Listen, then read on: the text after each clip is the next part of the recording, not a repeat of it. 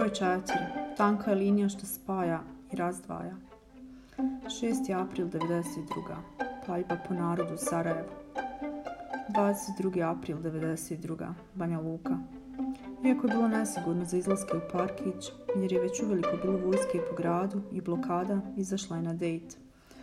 Normalni, bezazleni dejt, kakav valjda i dolikuje u toj nedoličnoj mladosti. Izašla je pod podivljalim demonima na Balkanu. Oba su živjeli na Mejdanu kod Napredovog. Došao panju.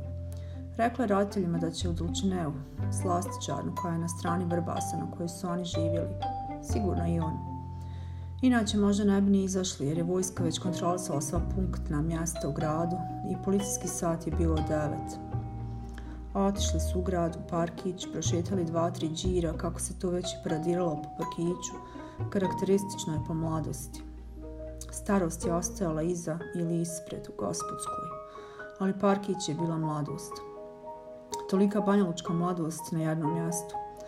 Karakteristika je pa i podjele po zonama, šminkerski, pankersko, alternativni, štrebačko inteligentni, gimnazijski, oni stariji koji su izlazili poslije deset, New Age darkerski, ta mladost koja je funkcionirala na jednom tako malom prostoru kao što je Parkić, kao što je Banja Luka. Mladost koja iole je bila normalna na podjele koje su počinjale da tište i vrište. Naravno, bilo je i šljama, nažalost i više od.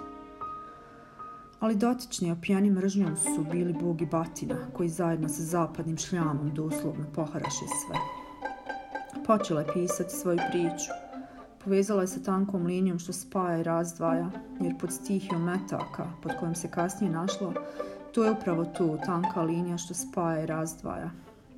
Ku pjesmi. Samo ovo nije bilo pjesma. Ovo je bila ružna i tužna stvarnost života njenog, pod kojom još uvijek korača sa očima na leđima.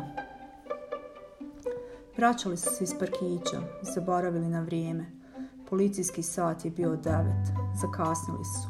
Mladost, kad su gledali jednu u drugu, sjedeći na čeki, ne kontajući šta se dešava, a sve već znajući pomirio su baruta u zraku. Vraćali su se iz parkića i morali prijeći gradski most nazad kućama. Zaustavili su ih naružani vojnici. Pitali gdje su bili i zazali ih. Rekli su im da ona ostane na strani na kojoj je bila, a da on pređe na drugu stranu ulice mosta. Ništa im naravno nije bilo jasno. Gdje će on? Što ona ostaje? Onda su rekli da idu polako i nešto u vidu da pozdrave familiju kad stignu. Opet zezancija ili prijetnja ili bog i batina. S puškama iza sebe nisu znali ni hoće li ga prijeći. Šta je moglo stati u dva minuta ili koliko već metara tog gradskog mosta? Šta je moglo stati u misli u toj minuti ili dvije? Možda pomisao da ga neće prijeći. Da će biti nesretna heroina kao one u Sarajevu koje je prije par dana gledala na televiziji kada su i Sokolni brda gađali snajperima i smatrala da je to daleko, da je to ipak Sarajevo. Srce mi je u petama. Možda pomisao kako ima Boga ili pomisao da ga nema. Možda pomisao da će stići do pola mosta samo. Možda pomisao da će prijeći četvrtinu ili pak osminu mosta, jer puške su iza, dvije, tri. Možda čuče rani tu u blizini u šiblju kraj kastila se još metaka. Oružje iza nje na jednoj strani mosta, oružje iza njenog dejta na drugoj strani mosta na kojem su mu rekli da pređe, eto imajući muč u tim rukama zlobnim u kojima su nosili oružje. Oružje u zlobnim rukama ih čeka možda i kad prijeđu most. Oružje u zlobnim rukama ih čeka možda i ako prijeđu most. Idu u istom pravcu, diskonektovani, a konektovani. Ne znajući dok će stići i hoće li stići, ne znajući ako možda jedna od njih napravi pogrešan korak ili potez, da li će metak stići nju ili njega s te druge strane, ili oboje. Koji show, koji cirkus, dva minuta hodanja po žici i tankoj liniji što spaja i razdvaja. Da li je bio presudni dogovor između njih da prelaze istom brzinom, ne okrećući se iza, ne gledajući jednu ka drugom, ne zastajkujući, ne pokušavajući skočiti u vrbas kao spasu, Iza mene je ostala modna pista. Iza nje je ostala modna pista, kao kad nesigurni maneken, maneken tek izađe pod reflektore svjetla i prijeđe prvi džir, dok fotoaparati odjakuju. Iza nje je ostao ulazak u život. Iza nje je ostala njena mladost.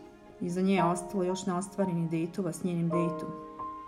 Iza nje je ostala mudna pista pod reflektorima pušaka, čekajući hoće li koji biti ispaljen. Čekajući hoće li je dokrajčiti odmah, na osmini, četvrtini mosta, polovini ili na samom kraju kad misli da je uspjela.